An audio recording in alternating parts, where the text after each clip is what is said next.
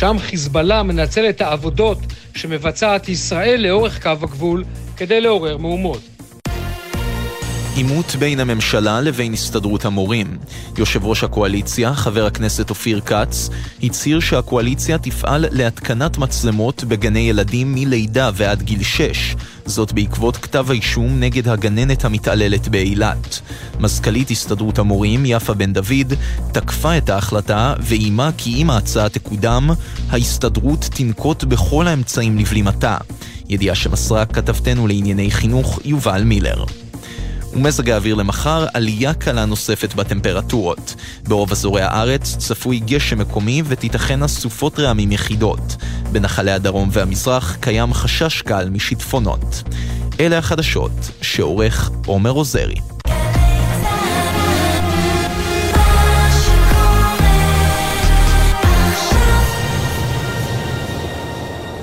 בחסות אוטו דיפו, המציעה מצברים לרכב עד השעה 9 בערב בסניפי הרשת, כולל התקנה חינם. כי כדי להחליף מצבר, לא צריך להחליף לשעות עבודה יותר נוחות. אוטו דיפו. בחסות אייס, המציעה את אייס סייל, אירוע מחירות השנתי במגוון מחלקות. היום ומחר 40% הנחה על מערכות ישיבה למרפסת ולגינה. אייס. עכשיו בגלי צהל, נעמה סיקולר וישראל פישר עם החיים עצמם. עורך בן נצר. מה שקורה עכשיו.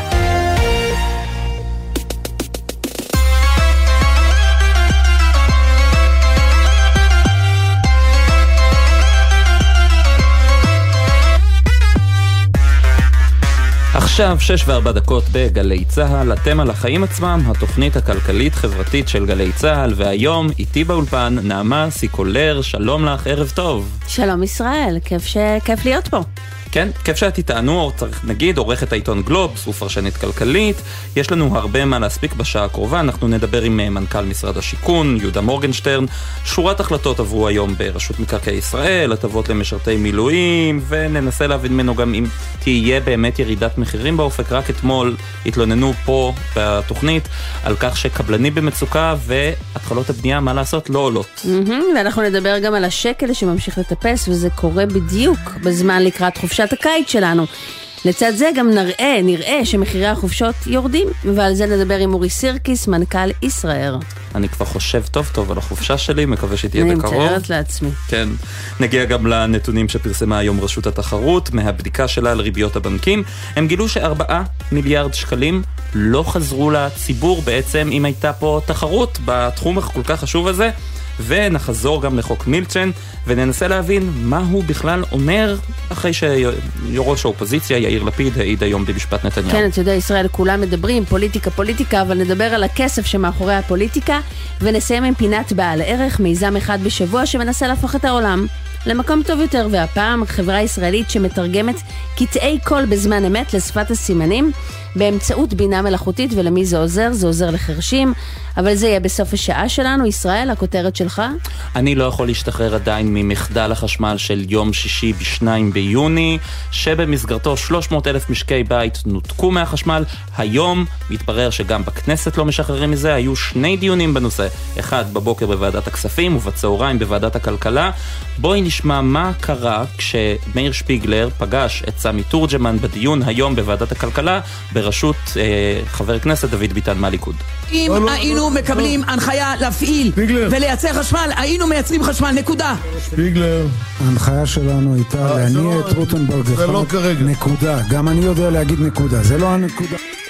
ליבת המחלוקת בין שני הגופים, מרדכי שפיגלר, מנהל חברת החשמל, מיר שפיגלר, סליחה, מנהל מנכ"ל חברת החשמל, וסמי טורג'מן, יושב ראש חברת ניהול המערכת, מתווכחים אם הייתה הוראה להפעיל את תחנת הכוח באשקלון, שחברת ניהול המערכת הייתה צריכה להגיד, או לא הייתה הוראה שכזו, וזו אפילו לא השאלה החשובה ביותר. אנחנו רואים פה קצר בתקשורת בין שני גופים כל כך חשובים, וסדרה של תירוצים משני הגופים האלה, למה הם לא עומדים ביעדים שלהם, ולמה רשת הולכת החשמל לא עומדת, ולמה יהיה מחסור עוד כמה שנים. וישראל, נזכיר את התוצאה. התוצאה הייתה ש300,000 איש ישבו בשישי הצהריים אחר הצהריים ללא חשמל.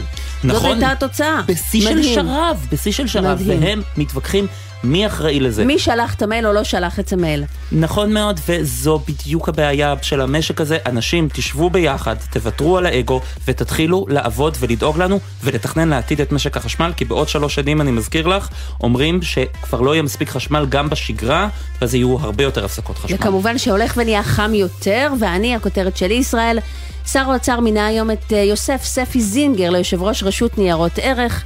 יש פה חדשות טובות וחדשות רעות. החדשות הטובות זה מינוי מקצועי של אדם מוערך, בעל רקע רלוונטי.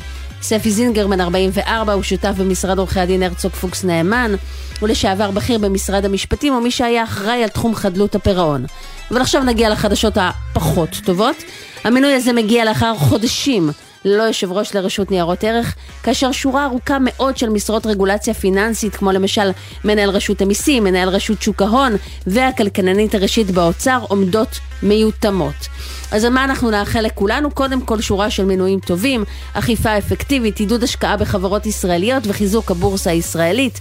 בהצלחה יושב ראש רשות ניירות ערך החדש. באמת צריך להגיד לו בהצלחה, וגם יש את המינוי החשוב ביותר ששכחנו ממנו בסוף השנה. אתה רומז אולי לנגיד בנק ישראל? בדיוק, נגיד בנק ישראל, וזה באמת מינוי שאי אפשר להפריז בחשיבות שלו, כי אין מה לעשות, הוא קובע, הוא מקבל כאן את ההחלטות. וצריך לומר ישראל שבעצם איזה החלטה צריך לקבל, האם להאריך את כהונתו של הנגיד הנוכחי? או לא להעריך אותה. נדמה לי, אם אני קוראת נכון בין השורות מההתנהלות, אפילו של הנגיד עצמו, פרופסור אמיר ירון, הוא עצמו לא חושב שיעריכו לו, אולי זה מגיע על רקע הביקורת שלו על הרפורמה המשפטית. בכל מקרה, למינוי הזה יכולה להיות השפעה גם על המצב רוח הכלכלי, ואנחנו יודעים שכלכלה ופסיכולוגיה מחוברות להן יחדיו, ולכן זה דבר שיכול להשפיע תיאורטית, לפחות בזמן הקצר, אגב, לא בטווח הארוך, לא צריך גם להפריז בזה. גם על שער השקל דולר וגם על מניות בבורסה ועל הכיס של כולנו, כי ככה זה בסוף החיים עצמם. החיים עצמם, כן, נתחיל.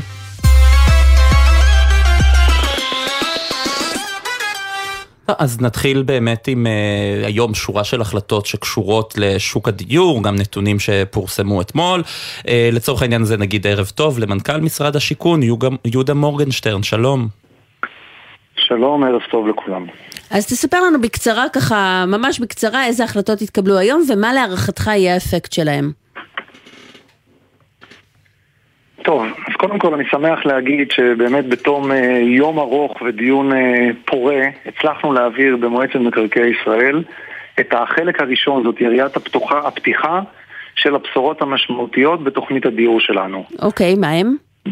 בעצם ההחלטות שעברו, קודם כל, אנחנו העברנו את מודל דירה בהנחה, את הגדלת אחוז ההנחה בדירה בהנחה מ-20% ל-25%, והגדלת תקרת ההנחה עד ל-600,000 שקל, כך שאם בעבר מרבית ההנחות ניתנו במרכזי הביקוש במרכז הארץ, היום אנחנו מגבילים את ההנחות במרכז הארץ, אבל מגבילים אותם לא עוד בפריפריה, אלא גם מחוץ לאזורי הביקוש, במעגל שני ושלישי לתל אביב ולמרכז הארץ. בנוסף, העברנו קדימות לחיילי מילואים, מתן זכאות וקדימות להורים, לילדים של נכים רתוקים, במקביל אימוץ מפת עדיפות. וכל אלה בעצם יקבלו עדיפות בהגרלות האלה של דירה בהנחה, ויוכלו לרכוש אותן בקלות רבה יותר. כן, בעצם מנגנון ההגרלות מאפשר ככה, שעד ליום נכים הוגרלו ראשונים, אחר כך יש הגרלות של התיעדוף של בני מקום. היום הכנסנו עוד 2 פרמטרים, שאחד זה חיילי מילואים, 2 זה קדימות להורים של ילדים נכים רתוקים. כמה הגרלות כאלה מתוכננות בתקופה הקרובה? אנחנו מתחילת השנה עומדים על כ-14,000 הגרלות, אנחנו מאמינים שעד לסוף השנה אנחנו נגיע לכ-30,000 הגרלות. וזה קרקעות שיש להם היתר בנייה, זאת אומרת זה משהו שמרגע שמגרילים אותו כבר קורה, או כמה שנים אחרי זה מחכים לדירה? לא, כאשר אנחנו מגרילים דירה, אנחנו מגרילים דירה אחרי שיש קבלן שזכה בקרקע, פרק הזמן עד שעולים על דירה, זמן בנייה של דירה במדינת ישראל, כיום אורך כ3 שנים, ככה שבכל מקרה אנחנו נמצאים באירוע של 3 שנים, יש מקומות שזה לוקח יותר. אחד הדברים שאנחנו עסוקים בהם, עם חברת בקרה שבדיוק נלקחה לטובת זה, אנחנו עוברים מכרז, מקום, הגרלה, ומבדים איך אנחנו מקצרים באמת לוחות הזמנים. יופי, אז רגע. אבל אני רוצה רגע אחד להתייחס, ברשותך, אני רוצה רגע אחד להתייחס. כן, בבקשה. ולהסתכל על זה רגע אחד בפריזמה גדולה יותר.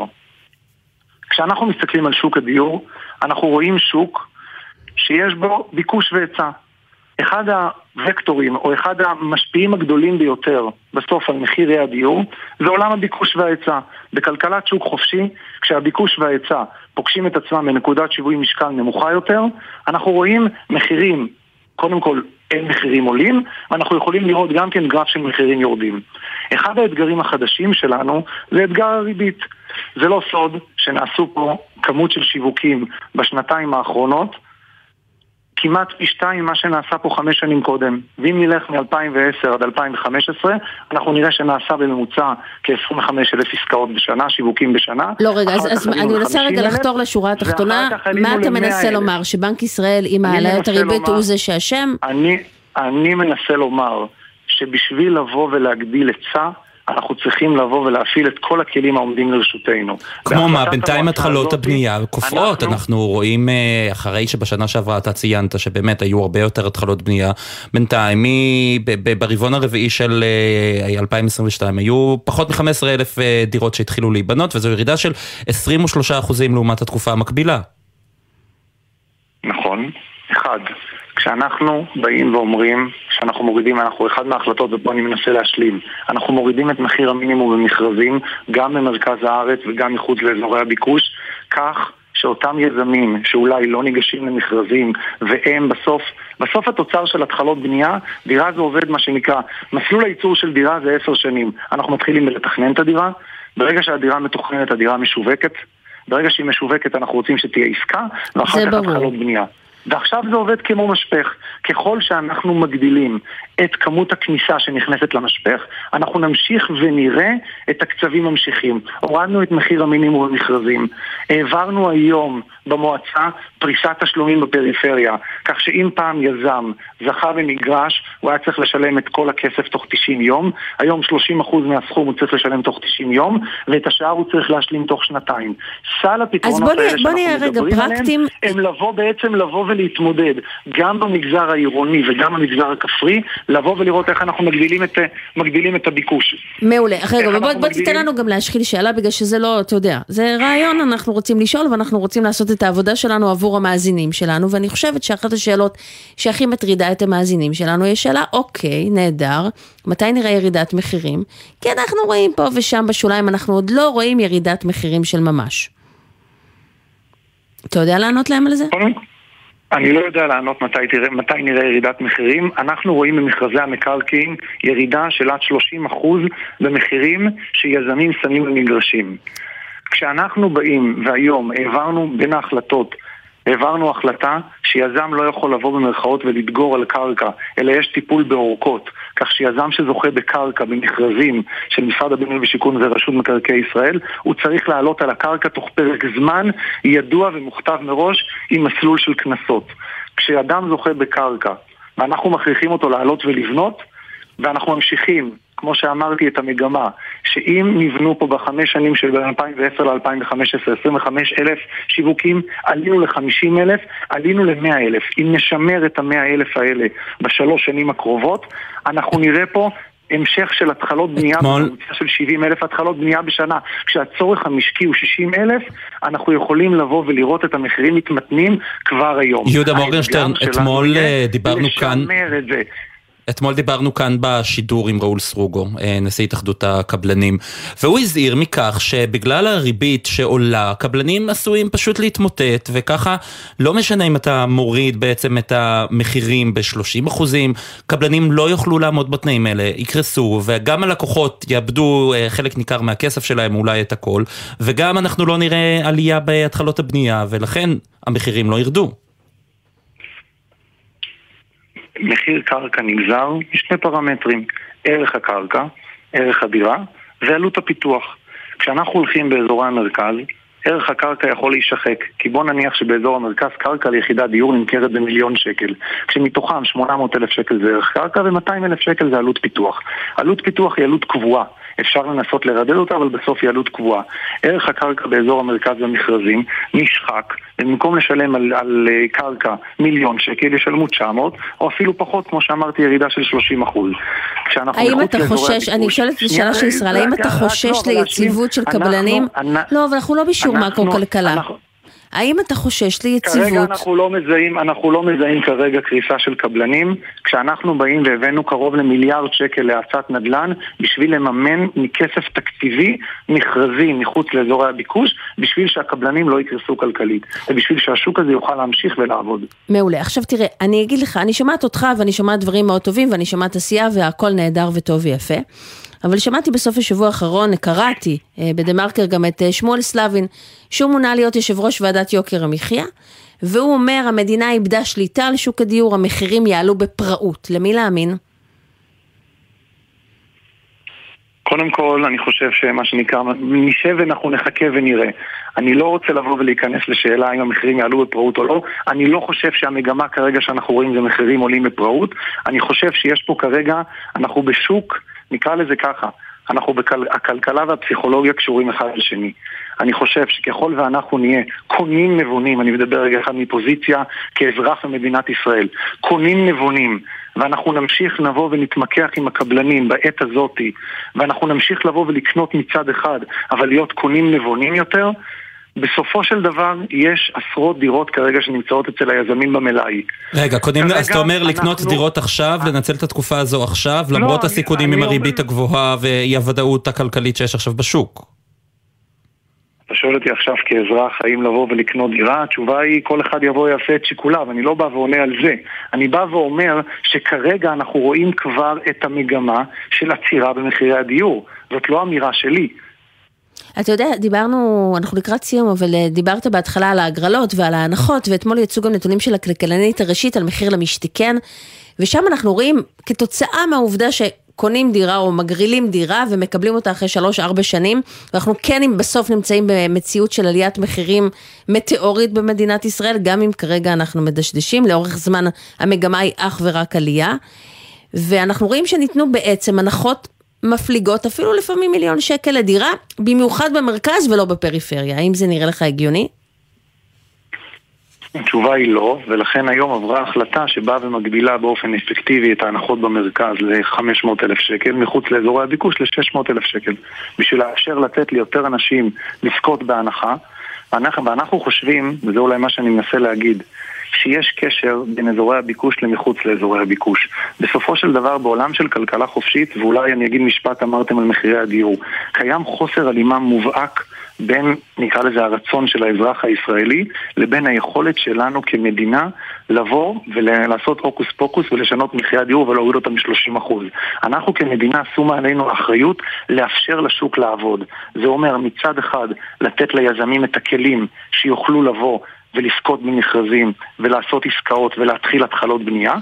מצד שני, לבוא ולתת לאנשים את האפשרות שיהיה היצע מספיק גדול וחלופות מחוץ לאזורי הביקוש, שיהיה טרייד אוף. אם בן אדם היום, במודל החדש, יכול לזכות בדירה, אם 30,000 אנשים יזכו בדירה בהנחה מחוץ לאזורי הביקוש, והם ישלמו בין 600 ל-800,000 שקל לדירת 3 או 4 חדרים, זאת בשורה שיכולה להשפיע גם על מחירי הדיור במרכז, כי תהיה בעצם אלטרנטיבה לאנשים. היו תקופות שצריכה שתהיה תחבורה טובה כדי שתהיה אלטרנטיבה, אבל אנחנו חייבים לסיים. אני חושבת שהמסר היה ברור, אז תודה רבה לך, יהודה מורגנשטרן, ואיך אומרים, הצלחתך הצלחתנו. תודה.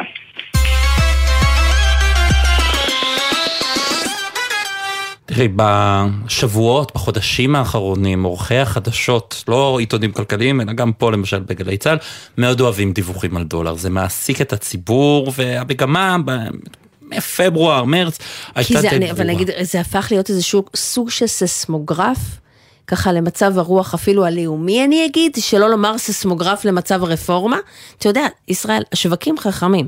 השווקים את המחירים אירועים הרבה לפני שהם קוראים ברוב המקרים, והשאלה היא מה אומר לנו מה שקורה עכשיו. אז רק אני אתן את המספרים, נכון להיום, שערו היציג של הדולר, הוא 3 שקלים וכמעט 59 אגורות, האירו הוא 3 שקלים ו86 אגורות, אני מזכיר לך שבתחילת השבוע שעבר האירו היה 4 שקלים ו4 אגורות, זה פער עצום בתוך זמן מאוד קצר, ואחרי מגמה באמת מאוד ברורה של רק יחלשות השקל, פתאום המגמה התהפכה מאז באמצע השבוע שעבר, ולכן אנחנו רוצים להבין מה קורה בשוק עם מודי שפריר, אסטרטג ראשי בתחום השווקים הפיננסיים בבנק הפועלים. שלום, ערב טוב. שלום רב. אז מה קורה? מה השווקים מתמחרים? מה שומעים בחדרי המסחר?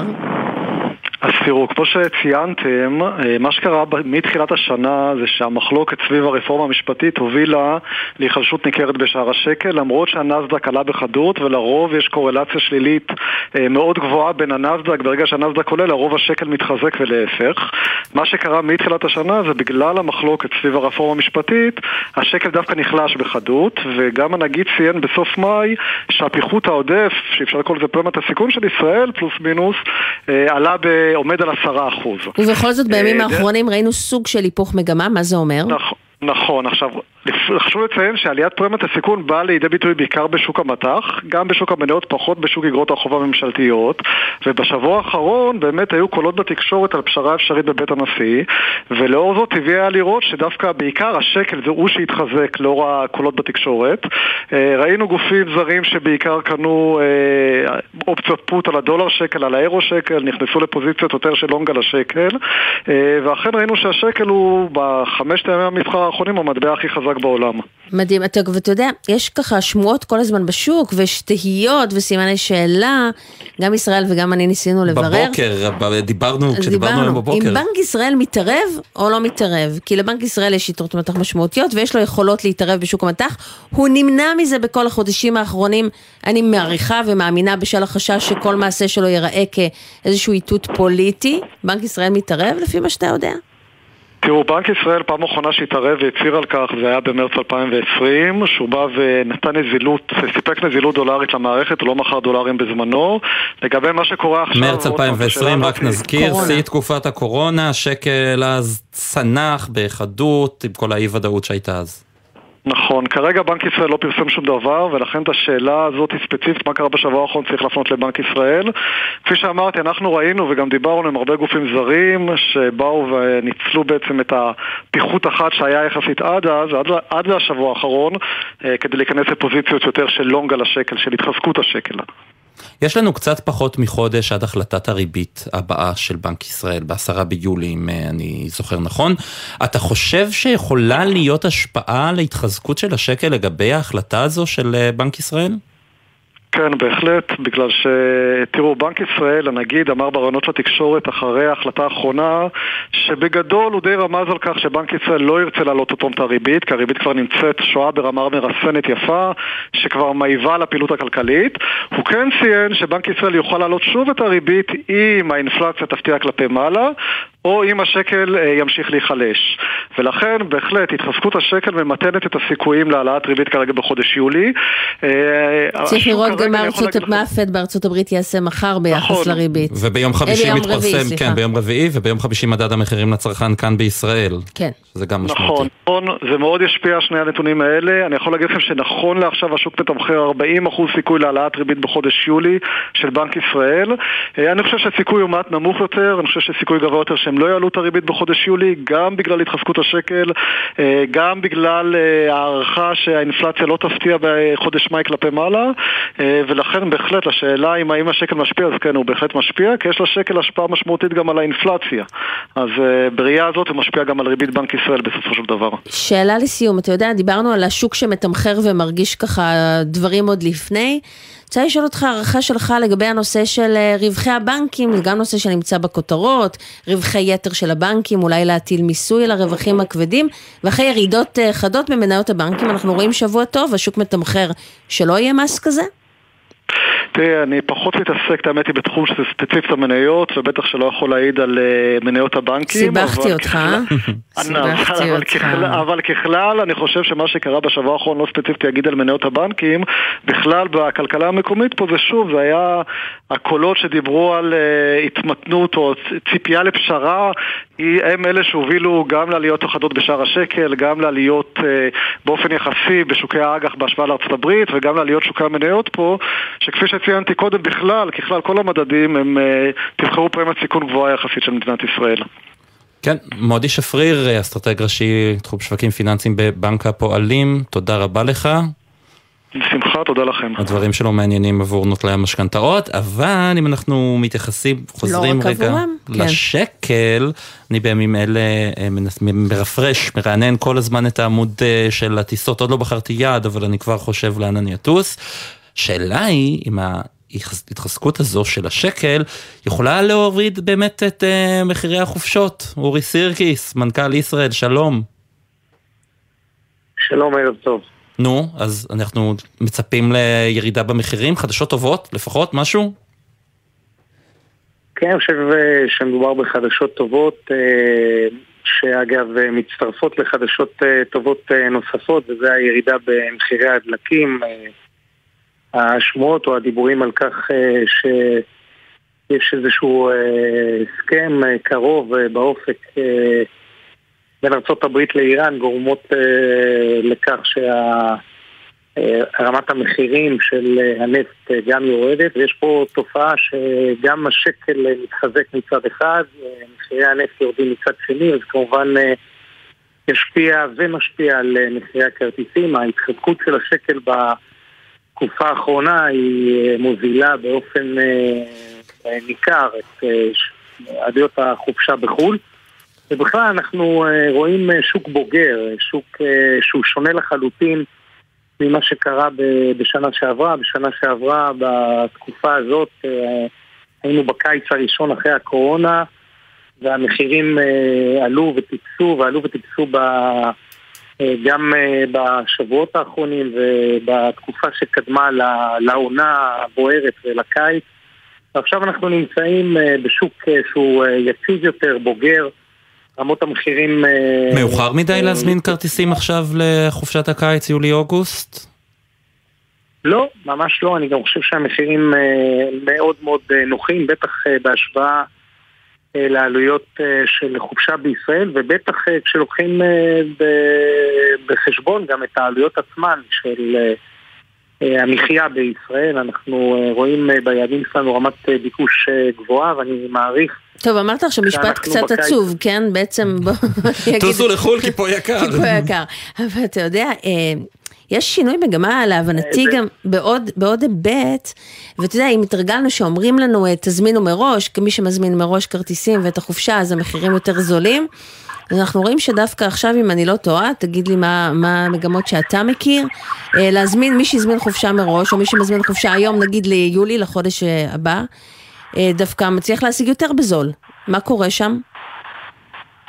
אני חושב שזה נורא תלוי בחברות התעופה. יש היום שני מודלים שמובילים. יש חברות שמתחילות את תהליך המחירה בזול, וככל ששיעורי התפוסה עולים, כך גם רמות המחירים. אנחנו פועלים בדרך הזאת, כך שמי שמזמין היום בישראל ישיג מחיר גבוה יותר, נמוך יותר היום, בהשוואה למי שיזמין בעוד חודש, נגיד לאוגוסט, משום ששיעורי התפוסה יעלו, וככל ששיעורי התפוסה יעלו, אז בעקבותיהם כמובן המחירים יעלו, ויש כאלה שמוכרים בדקה ה-90, אם הטיסה לא מלאה, הם מורידים את המחיר. מה היעד הכי אטרקטיבי שלכם לקיץ הזה? מה היעד הכי מבוקש? יש מספר יעדים אטרקטיביים. קודם כל יש לנו גם יעדים חדשים, אנחנו פתחנו את אלבניה, פתחנו את חניה שבקרטים, אנחנו טוסים עם הרבה מאוד טיסות לרודוס, לבטומי. אבל לאן אנשים אוהבים לטוס? מה הם הכי קונים? היעד המוביל שלנו בקיץ הזה זה בטומי שבגיאורגיה, מספר 2 זה רודוס, יש הרבה מאוד טיסות לאתונה, ליוון. מעניין. כן. טוב, יפה, מעניין מאוד. הטיסות הקצרות הללו הן טיסות שרמת המחירים שלהן נמוכה, משום שמדובר בטיסות שהן מרוחקות בערך עד 3 שעות מנתב"ג, ואז מחירי עלות הייצור שלהן יחסית נמוכה, ומי שטס ליעדים הללו נהנה פעמיים, פעם אחת מזה שהטיסה לא ארוכה ומפרכת, ופעם שנייה מזה שעלויות הטיסה נמוכות יותר, ולכן החופשה זולה יותר, וכמובן המחירים ביעדים הללו הם הרבה יותר נמוכים. ועכשיו גם השקל נמוך יותר, אבל תגיד, עכשיו אנחנו נצטרך לשלם גם למשל על הטרולי שאנחנו נרצה לעלות למטוס, או תיקי גב, כמו שהיו דיווחים על כך?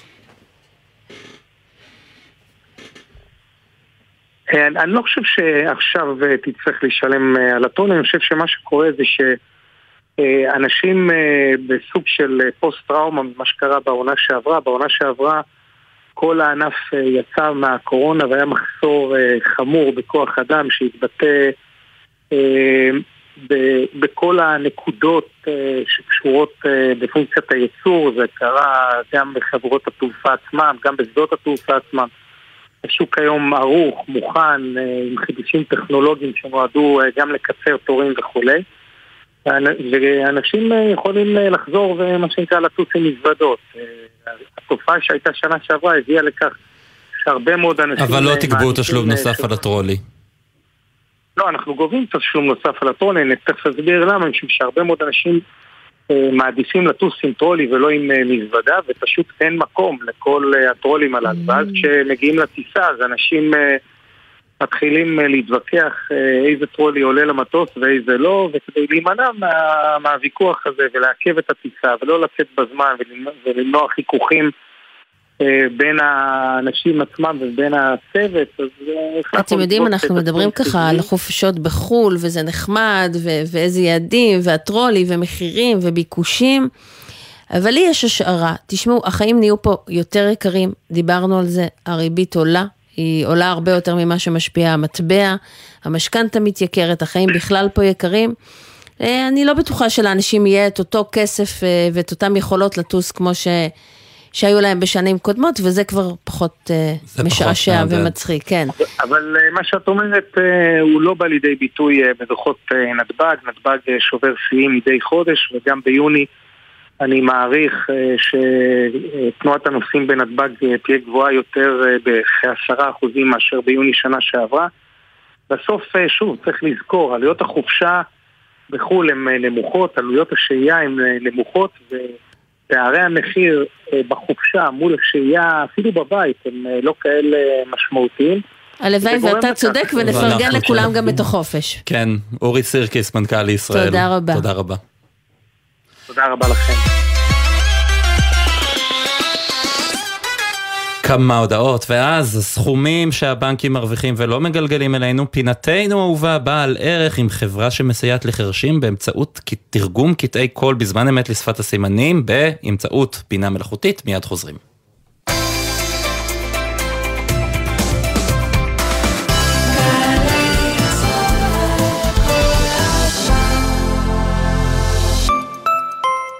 קטורזה, מה קורה? אני מקווה שאתה לא שוכח למחזר. מנסה, דדי, אבל זה מבלבל המחזור הזה. מה הולך לאיזה פח? נניח שם פושקדים. זה טואלטיקה? זה פיצוחים? בן אדם היום בשביל לזרוק לפח צריך 5 יחידות פחחות. קטורזה, על האריזות שהולכות לפח הכתום יש סימון מיוחד. חפשו את סמלי המחזור על האריזות ותדעו בדיוק מה הולך לאיזה פח. תמחזרו, זה מה שעושים היום. תמיר, חברה לתועלת הציבור. תגיד, לא הגיע הזמן שתחזיר את זה? להחזיר את מה? את נר החרס העתיק שמונח אצלך בבית? ואיך אני אמור להעיר את הסלון? הגיע הזמן להחזיר את העתיקות שיש לכם בבית. מבצע אם זה עתיק, מחזירים בקליק. של רשות העתיקות ומשרד המורשת יצא לדרך. יחד נרכיב את הסיפור של ארץ ישראל. חפשו ברשת, מחזירים בקליק. משרד המורשת ורשות העתיקות. מבצע בלעדי לעמיתי מועדון חבר בסוזוקי. הנחות ייחודיות על מגוון דגמי סוזוקי, אס-קרוס, ויטרה, איגני, סוויפט וג'ימיני. פרטים באתר מועדון חבר או חייגו כוכבית 9955 עד 7 ביולי. חבר זה הכל בשבילך, חבר.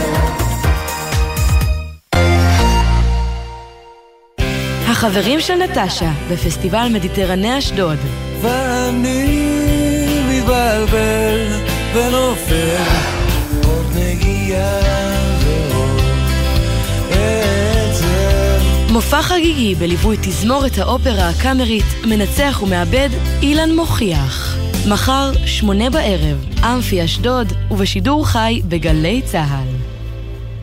עכשיו בגלי צהל, נעמה סיקולר וישראל פישר עם החיים עצמם. חזרנו, שלום נעמה סיקולר. כן, שלום ישראל, ואנחנו עם רווחי הבנקים. רווחי הבנקים, כן, רשות התחרות חשפה היום את תוצאות הבדיקה שלה. כותרת היא ש4 מיליארד שקלים לא חזרו לציבור, וכדי לתת לנו את הפרטים על הבדיקה הזאת, נמצא איתנו אלעד מוקדסי, סגן מנהל מחלקת שווקים ברשות התחרות. שלום, ערב טוב. שלום, שלום ישראל, שלום נעמה. אהלן. אז מה מצאתם? אז מה שהצגנו היום בעצם זה חלק מממצאים שאספנו כאן במסגרת בדיקה שאנחנו עורכים בתחום הפקדונות. זו בדיקה שנמצאת בשלבים האחרונים שלה, והממצאים שהצגנו היום הם ממצאים שהם יותר ממצאים כמותיים, אבל בסופו של יום הם מתכתבים עם תמונה תחרותית שאנחנו רואים בתחום הבנקאות, לאו דווקא בתחום הפקדונות אלא בתחומים נוספים. אנחנו רואים תחום שלקוחות מסוגים שונים רואים בו תמונה תחרותית שונה, לקוחות חזקים יותר, עסקים גדולים, רואים יותר אפשרויות תחרותיות, רואים גם אפשרויות מחוץ למערכת הבנקאית, לעומת זאת לקוחות כמו עסקים קטנים, כמו משקי בית רגילים, רואים כבר תמונה אחרת. אנחנו רואים שהבנקים ממעטים להתחרות באופן אגרסיבי זה על לקוחותיו של זה, בדרך כלל הם ממוקדים כל אחד בלקוחות שמנהלים אצלהם חשבון עובר ושב. ואתם אומרים שהפער הזה הוא 4 מיליארד שקלים. אני יכולה להניח שהבנקים הגדולים, הסכומים אצלהם גבוהים יותר מהבנקים היותר בינוניים וקטנים? זו תמונה שאנחנו רואים כתמונה אחידה בכלל הבנקים, יש לציין לא כולל בנק וואן זירו לעניין הזה, כמובן כל בנק לפי היקף פעילותו, אבל התמונה היא תמונה אחידה. את אומרת 4 מיליארד שקלים, אז חשוב להסביר מה עומד מאחורי המספר הזה. אז באמת ראינו הבדלים בריביות שמקבלים על פיקדון במגזרים שונים. אנחנו רואים שבתקופה האחרונה, כמו שכולם מכירים, ריבית בנק ישראל עלתה, ריבית הפריים כמובן עלתה במקביל, ועבור חלק מהמגזרים רק חלק מעליית הריבית התגלגלה לפקדונות. אז אם אנחנו מסתכלים, ניקח לקוחות שהם אנשים פרטיים, אם נשווה משקי בית ללקוחות בנקאות פרטית, שזה בדרך כלל לקוחות עשירים יותר ועם פעילות רחבה יותר בבנקים, אז אנחנו רואים שעבור הלקוחות של בנקאות פרטית 89% מהעלייה התגלגלה לעלייה בריבית שלהם. לעומת זאת עבור לקוחות פרטיים רק 68% מעליית הריבית התגלגלה לריבית שהם מקבלים על פקדונות. אם אני מדבר במונחי ריבית, אז ניקח חודש שהנתונים נתוני הריבית רגע, רק אני עושה סדר בכותרת, שוב העשירים נהנים יותר. בדיוק, גם בהקשר הזה, ובמונחי ריבית אולי זה יהיה ברור יותר, הריבית המשוקללת, אם אנחנו בודקים את זה בצורה ממוצעת, לכלל לקוחות הבנקאות הפרטית, היא 3.87, זה נכון לפברואר השנה, לעומת זאת ריבית משוקללת למשקי הבית, 2.74, כלומר יותר מאחוז, הבדל, פער בין ודרך אגב, זה למרות שמשקי הבית, בדרך כלל ובאופן ממוצע, פקדון שהם נוטלים הם לתקופות יותר ארוכות, אז היינו מצפים דווקא לראות בהיבט הזה הבדלים אחרים, הבדלים הפוכים. אבל אתה יודע אלעד, השאלה הגדולה היא, אנחנו רואים את כל הפרסומות הנחמדות של הבנקים שאנחנו רוצים אותך ובוא אלינו ואנחנו נותנים הטבות ודברים טובים, אנחנו רואים שזה שוק מאוד ריכוזי. הבדיקה שלכם מעלה פה שאין תחרות אמיתית בין הבנקים בהרבה מאוד תחומים. האם רשות התחרות יכולה לעשות משהו בנושא הזה, חוץ מלהציף את זה בפני ועדות הכנסת? בוודאי, בוודאי. זאת מטרת הבדיקה.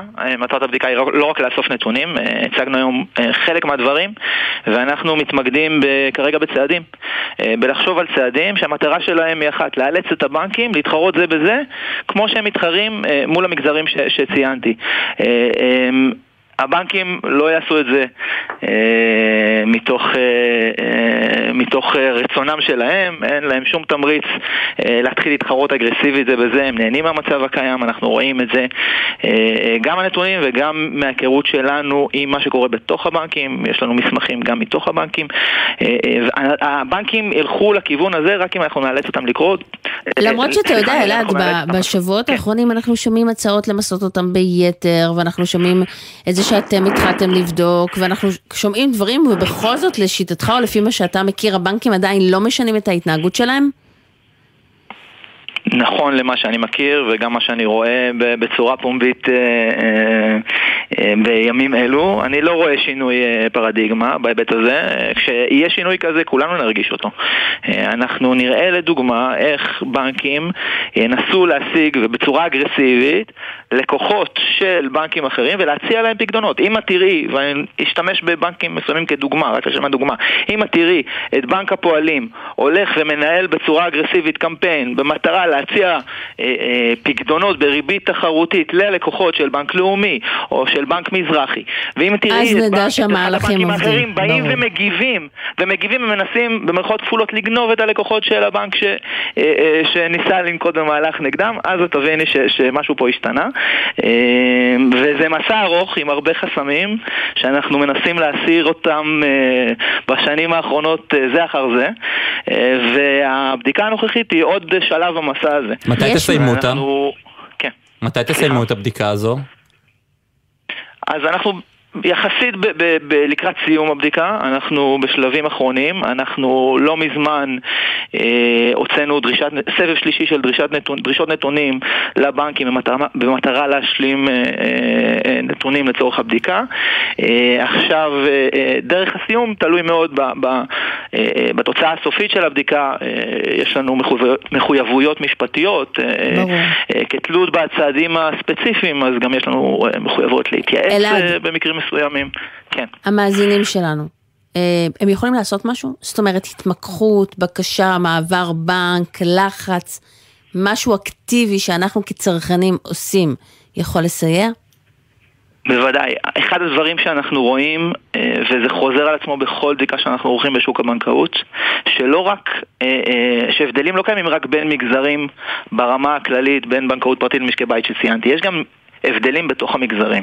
בנקים מתייחסים אחרת ללקוחות שמנסים לדרוש תנאים יותר טובים, מאיימים לפעמים בלעזוב את הבנק וללכת ולעבור לבנק אחר.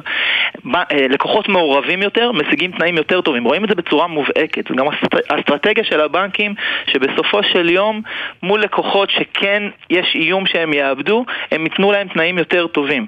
אז בוודאי, כל לקוח יש את האפשרות לבוא, להיות מעורב יותר, לדרוש תנאים יותר טובים, זה בדרך כלל עובד. הרגיל, להתמקח. אלעד מוקדסי, סגן מנהל מחלקת שווקים ברשות התחרות, תודה רבה. תודה. תודה רבה לכם.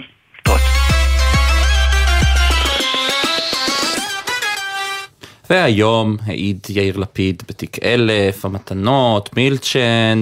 תשמע, אני חייבת להגיד לך רגע לפני שאנחנו צוללים לכלכלה, נגיד מילה כללית אולי, לפחות לדעתי ממה שאני ראיתי מהדיווחים, הרבה מאומה ללא מאומה, לא כצעקתה, ובכל זאת, זו דעתי. כותרות יפות. כן. אנחנו שנינו עורכים ומתודעים. כי זה סקסי וזה מעניין, יש לנו יושב ראש אופוזיציה שמגיע להעיד נגד ראש ממשלה, ובכל זאת, אבל לא משנה, אנחנו אמרנו בוא נתמקד בזווית קצת אחרת, בזווית הכלכלית, מדברים על חוק מילצ'ן. מה זה חוק מילצ'ן? מה מילצ'ן היה אמור לקבל? מה הם אותם הטבות מס? הן טובות?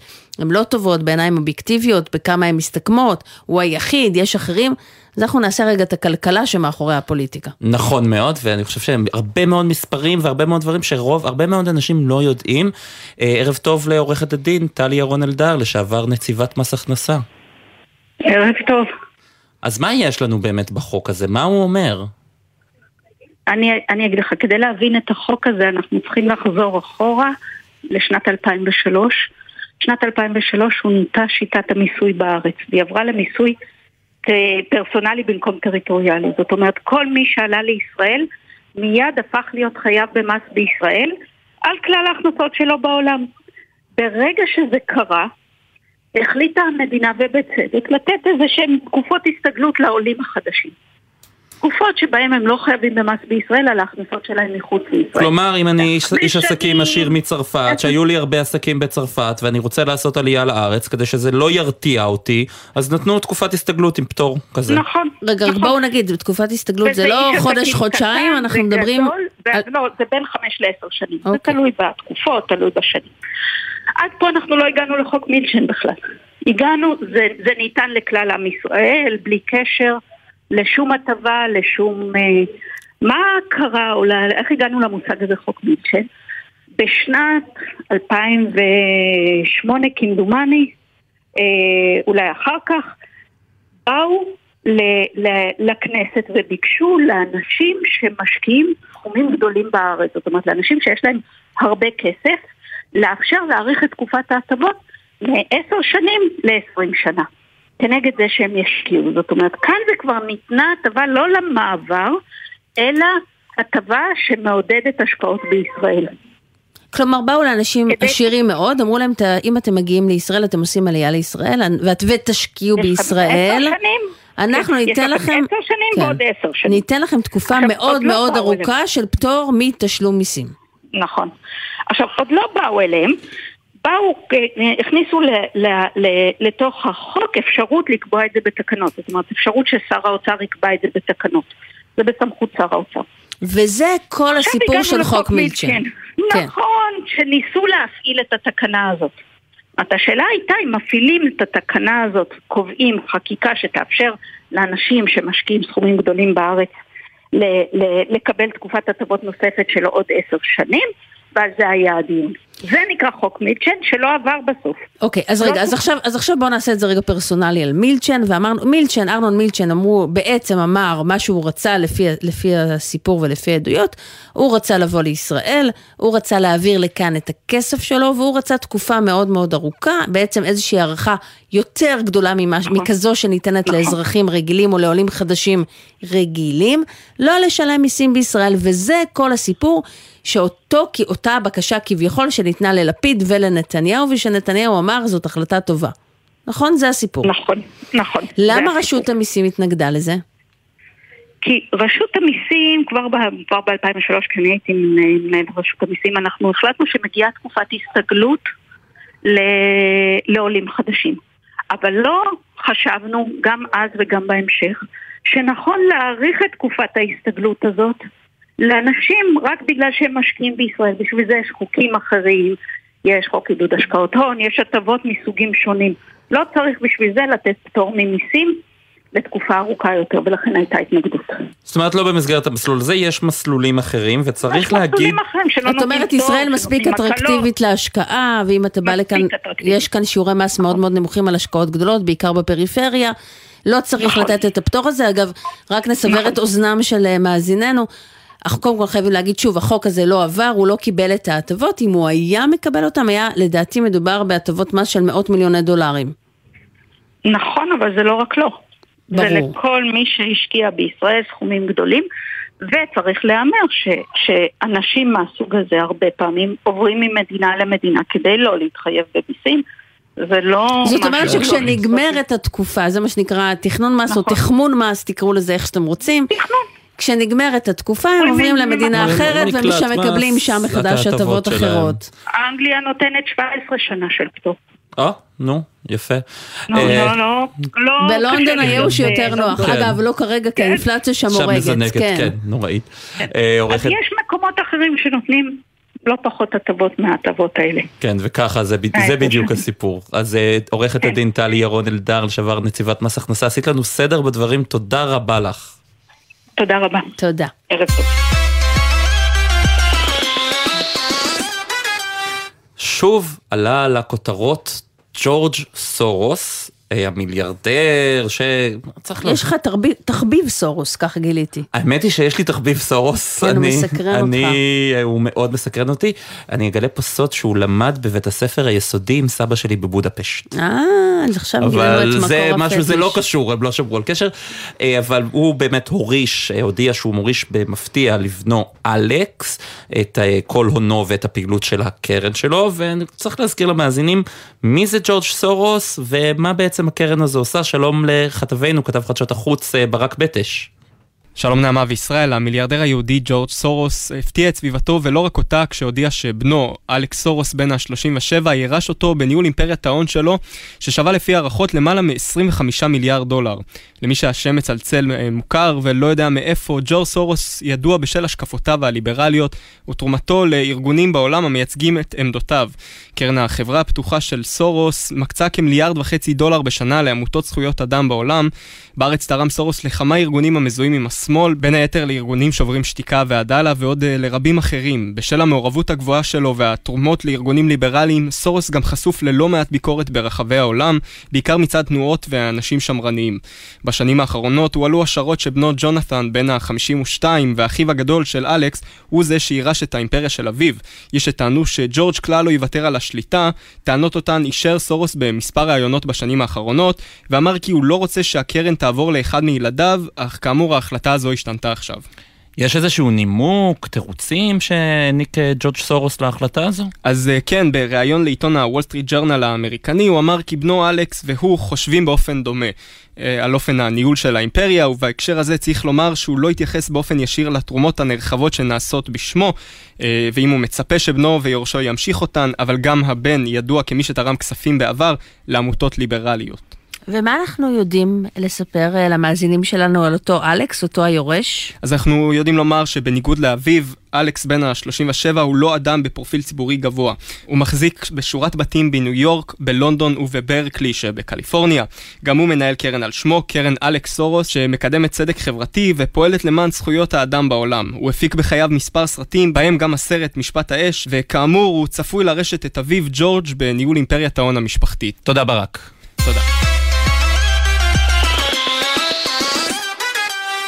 ועכשיו, לפינתנו האהובה, ככה מכנים אותה בתוכנית, בעל ערך כל שבוע חברה או מיזם שעושים משהו טוב לאנושות, מנסים לשפר את האנושות. יאללה. והיום חברה שמתרגמת קטעי קול בזמן אמת לשפת הסימנים באמצעות בינה מלאכותית. שלום לך שני ביבי, מנכ"לית ומייסדת שותפה בחברת קודה. היי, שלום, ערב טוב. ספרי לנו, אנחנו בסדר גמור, שמחים לשוחח איתך. מעולה. ספרי לנו קצת מה אתם עושים. אז חברת קודה, זו חברה כמו שאמרת, היא בעצם ממירה קבצי אודיו לקבצי וידאו, כלומר משתמשת בבינה מלאכותית כדי לעשות את מלאכת המתורגמן, ובעצם להמיר את זה בעצם מדיבור לשפת סימנים ולהפך. והמיזם הזה הוקם על ידיי ועל ידי שירן, שיחותך. כשנה בערך, נכון. שירן יחותך, ויש לכם סיפור מעניין. את רוצה לשתף אותנו? בטח. אז באמת, הקודה, אני לא יודעת מי יודע, אולי הצופים ששומעים אותנו, אבל קודה זה ראשי תיבות של Child of Deaf Adult, זה ילדים שומעים להורים חרשים. אז כמובן אני ושירן שומעים להורים חרשים, ובעצם כל החיים שלנו אנחנו היינו בעצם הצד השלישי שבעצם מתווך בין שני העולמות השומע והחרש, ולשתנו בעצם יש גם תואר בהנדסה, והחלטנו לאחד כוחות, לקחת את הסיפור האישי ביחד עם הידע הטכנולוגי שלנו ולהרים את הכפפה כמו שאומרים, כדי באמת להביא איזושהי טכנולוגיה שתוכל לשמש ולהביא את הדור החדש הזה הדור הצעיר, ולתת לו את האפשרות לעשות כל מה שהוא רוצה, בצורה שהיא עצמאית. לצורך העניין, אנחנו אחרי הרעיון הזה, את יכולה לגזור את הקטע קול הזה, ולהשמיע אותו להורים שלך, באמצעות בינה מלאכותית, בשפת סימנים? בדיוק, בדיוק, בדיוק. במקום לשבת ולסמן להם, אני בעצמי או לתמנה להם את זה, אני אוכל לעשות את זה בצורה אוטומטית לחלוטין. מדהים. איך זה עובד?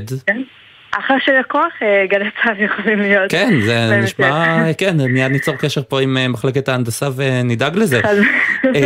איך זה עובד באמת? איך לפתח אלגוריתם של כזה לא נשמע לי. גייסתם כסף בשביל זה? ניצחתם? כן, האמת שכבר גייסנו, גם התחלנו באמת קודם כל עם מענק מהרשות לחדשנות, חייבת לציין את העבודה המדהימה שהם עשו, קיבלנו מענקים מכל מיני חברות כמו קק"ל, וגייסנו כספים, ועכשיו אנחנו התחלנו בדיוק גיוס של סיד, שבעצם הולך להביא אותנו לשלב הבא. מדהים, בעצם אתם נותנים איזשהו ממשק לאנשים חרשים שיכולים לעשות את זה עבור עצמם, או יכולים לעשות את זה עבורם.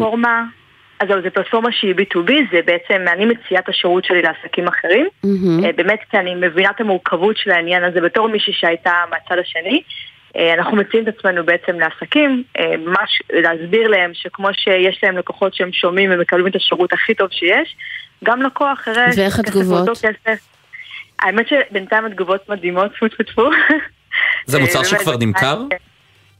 זה מוצר שכבר יש איתנו חברות שאנחנו מתחילים איתם פיילוט, וכן, כבר אנחנו מתקדמים להרחבת הלקוחות שלנו. ומה ההורים שלכם אומרים?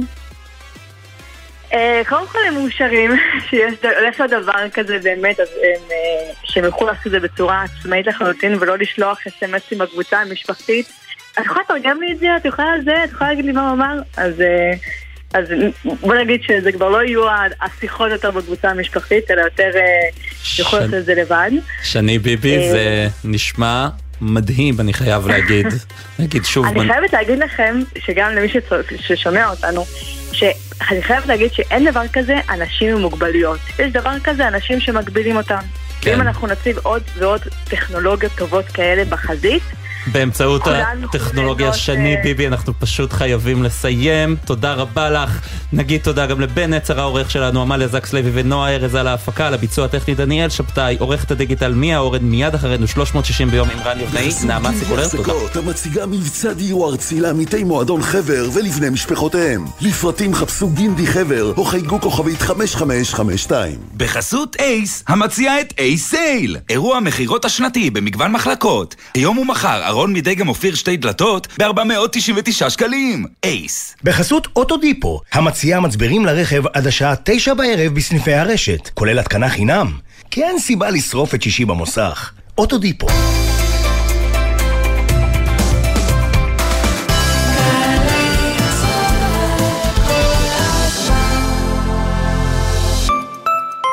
תגיד, לא הגיע הזמן שתחזיר את זה? להחזיר את מה? את אבני הרחיים שמונחות לך בגינה? ואיך את חן קמח? הגיע הזמן להחזיר את העתיקות שיש לכם בבית. מבצע אם זה עתיק, מחזירים בקליק של רשות העתיקות ומשרד המורשת יצא לדרך. יחד נרכיב את הסיפור של ארץ ישראל. חפשו ברשת, מחזירים בקליק. משרד המורשת ורשות העתיקות. לתושבי שכונת נווה מגן לא היה פאב לבלות בו. אז הם הקימו אחד, כולו שלהם. הם מחליטים, הם קובעים, הם הבעלים. יזמות שיתופית, ככה זה פועל היום. יש לכם רעיון? אנחנו באגף לאיגוד שיתופי במשרד הכלכלה והתעשייה נגרום לו להתגשם ולהצליח. בואו להקים עסק ביזמות שיתופית, ולא משנה באיזה תחום. עסק שיענה על צורך שלכם. איך הופכים רעיון לעסק עם רווחה כלכלית, שוויון ושינוי חברתי? אצלנו כל התשובות. חפשו אותנו באתר האגף לאיגוד שיתופי במשרד הכלכלה והתעשייה. גם כשאת נוהגת בדרך הביתה מהעבודה, הילדה שעומדת לחצות עלולה לטעות ולרוץ לפתע לכביש. 10 קמ"ש פחות זה פי 2 סיכוי לחיות. בייחוד בתוך העיר, סעו לאט יותר. לא מתים מזה, כי כולנו יחד מחויבים לאנשים שבדרך. לפרטים נוספים חפשו אסקרל בד. מיד אחרי החדשות.